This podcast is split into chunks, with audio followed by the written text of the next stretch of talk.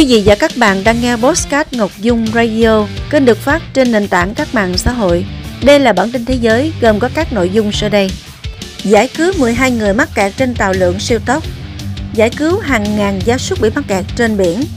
Tỉnh Ishikawa ước tính phải xử lý gần 2,5 triệu tấn rác thải sau động đất. Thái Lan sắp ban hành luật cấm sử dụng cần sa cho mục đích giải trí. Phát hiện quá thạch giúp tìm hiểu về lịch sử tiến hóa của loài thằn lằn bay. GSR dướng vào cuộc tranh chấp bằng sáng chế. Iran miễn thị thực cho du khách Ấn Độ. Phục dựng bức tượng hoàng đế Constantine bằng công nghệ 3D. Sau đây là phần tin chi tiết. Thưa quý vị, cảnh sát và lực lượng cứu hộ Hồng Kông Trung Quốc cho biết đã giải cứu 12 người bị mắc kẹt trên một tàu lượn siêu tốc ở công viên giải trí Disneyland sau khi tàu bị ngừng hoạt động vào chiều ngày 7 tháng 2. Cảnh sát và lực lượng cứu hộ đã nhận được cuộc gọi hỗ trợ vào lúc 15 giờ 16 phút theo giờ địa phương và cử hàng chục nhân viên đến hiện trường.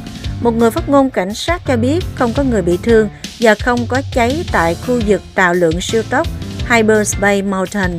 Trong khi đó, đại diện lực lượng cứu hộ cho biết khoảng 40 nhân viên cứu hộ đã được quy động đến Disneyland, công viên giải trí gần sân bay quốc tế Hồng Kông.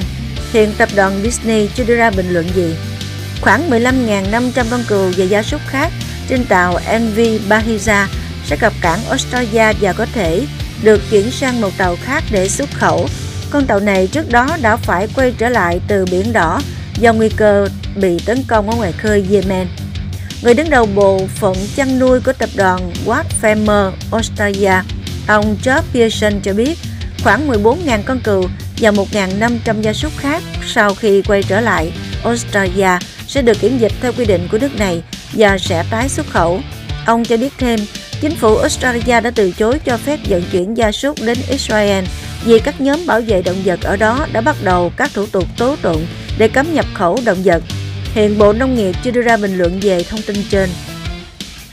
Chính quyền tỉnh Ishikawa cho biết địa phương này phải xử lý tới 2,44 triệu tấn rác thải từ trận động đất có độ lớn 7,6 xảy ra trên bán đảo Noto vào đầu năm nay.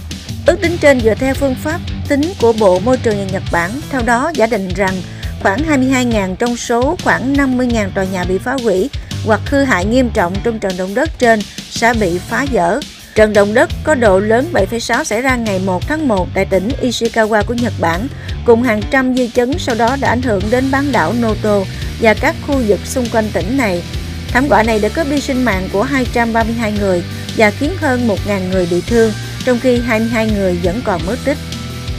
Bộ trưởng Y tế Thái Lan Chonam Srikaev cho biết chính phủ nước này sẽ khẩn trương ban hành dự luật cấm sử dụng cần sa cho mục đích giải trí. Phát biểu với báo giới ngày 6 tháng 2, ông Jonan cho biết dự luật mới sẽ được đề xuất tại cuộc họp nội các vào tuần tới. So với luật hiện tại, dự luật mới chỉ cho phép sử dụng cần sa cho mục đích y tế và sức khỏe, còn việc sử dụng cho mục đích giải trí là bất hợp pháp. Thái Lan đã loại cần sa khỏi danh sách ma túy bị cấm vào tháng 6 2022 dưới thời chính phủ Thủ tướng Prayut Chan-o-cha. Động thái này đã khiến hàng trăm cửa hàng cần sa mọc lên khắp đất nước, đặc biệt là ở thủ đô Bangkok, khiến nhiều người lo ngại lên tiếng kêu gọi cần có luật chặt chẽ hơn.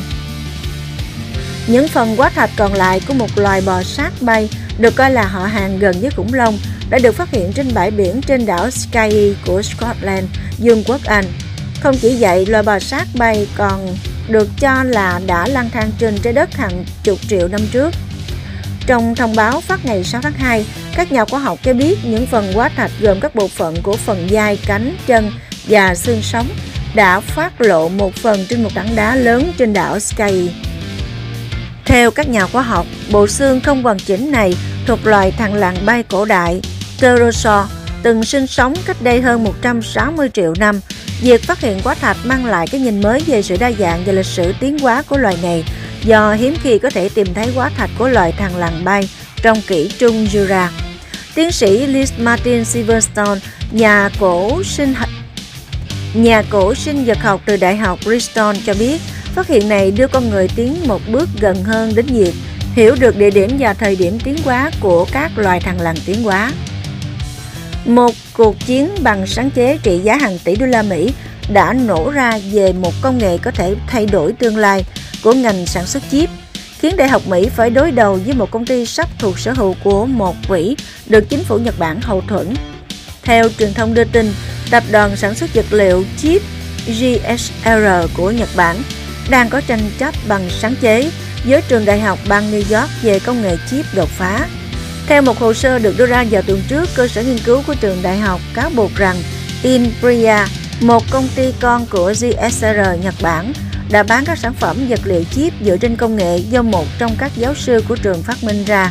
Cơ sở này đã yêu cầu bồi thường thiệt hại lên tới 4,3 tỷ đô la Mỹ vì cáo buộc vi phạm quyền sở hữu trí tuệ. GSR là nhà cung cấp chất quang dẫn hàng đầu, hóa chất chuyên dụng dùng để in thiết kế mạch trên tấm bán dẫn chip cho các nhà sản xuất chip lớn nhất thế giới, bao gồm Samsung Electronics, TSMC và Intel. Tại New Delhi, Iran, ngày 6 tháng 2 đã công bố chương trình miễn thị thực cho du khách Ấn Độ với thời gian lưu trú tối đa là 15 ngày. Đại sứ quán Iran tại New Delhi nêu rõ, quy định miễn thị thực đã được triển khai cho các công dân Ấn Độ từ ngày 4 tháng 2 vừa qua với 4 điều kiện. Theo đó, các cá nhân mang hộ chiếu phổ thông sẽ được phép nhập cảnh Iran mà không cần thị thực 6 tháng một lần, với thời gian lưu trú tối đa là 15 ngày. Điều cần lưu ý là thời gian 15 ngày không được gia hạn.